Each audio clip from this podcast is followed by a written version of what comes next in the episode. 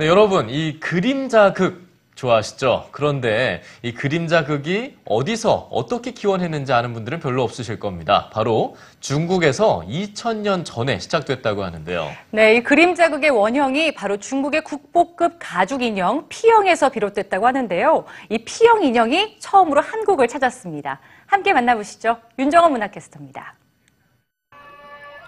남부럽지 않게 살다 한순간에 생의 밑바닥으로 추락한 한 남자. 그는 그림 자극을 시작하며 삶을 이어갑니다. 여기에 등장하는 중국 전통 그림 자극의 재료가 바로 피영인데요. 1994년 장이마오 감독의 영화 인생이 칸 영화제에서 심사위원 대상 외 4개 부문을 석권하면서 피영의 예술적 가치가 세계에 알려지게 됩니다. 피영은 1세기 무렵 시작돼 송대에 번성하고 청대의 화려한 인기를 누렸던 예술 작품으로 유럽과 중동까지 퍼지며 전 세계 그림자극의 원형이 되었는데요. 2000년 역사를 자랑하는 중국 국립미술관 소장품 국보급 가죽 인형 피영을 두루 살펴볼 수 있는 전시가 열렸습니다. 쉽게 얘기해서 중국의 보물이 우리나라에 와서 전시가 되는 거예요.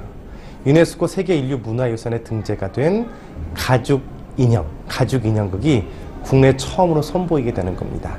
피영전은 가죽으로 만들어진 수백 년 전에 가죽을 오려서 말려서 조각을 해서 색칠을 해서 인형극으로 하기도 하고 인형으로도 전시를 볼 수가 있는 거죠. 중국인이 가장 아름다운 사랑 이야기로 꼽는 서상기가 가죽의 정교한 공예 위에 아름답게 채색되어 태어났고 삼국지의 유비가 제갈량을 찾아 자신의 사람으로 만드는 상고초려의 이야기도 가죽 인형으로 표현됐습니다. 이번 전시에서는 피형에 사용됐던 가죽 인형 45점을 만나볼 수 있는데요. 소나 양, 나귀 등의 가죽을 재료로 10여 단계의 정교한 과정을 거쳐 만들어진 작품들을 눈앞에서 볼 수 있는 기회입니다. 대륙적인 느낌만 받다가 이렇게 작품을 통해서 중국인의 정서에 섬세한 면이 있구나를 알게 되어서 굉장히 좋았습니다.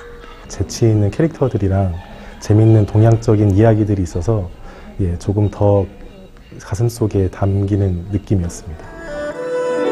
아이들도 삼국지, 서유기 같은 고전을 가죽 인형으로 쉽게 이해할 수 있는 기회이기도 한데요. 전시 기간에는 관람객이 직접 피형을 체험할 수 있는 프로그램을 운영하고 그림자극도 상영합니다. 중국 전통 그림자극의 모든 것을 만나볼 수 있는 곳. 2000년간 이어져온 중국 문화의 정수를 가까이에서 느껴보는 건 어떠세요? 문화공간 윤정원입니다.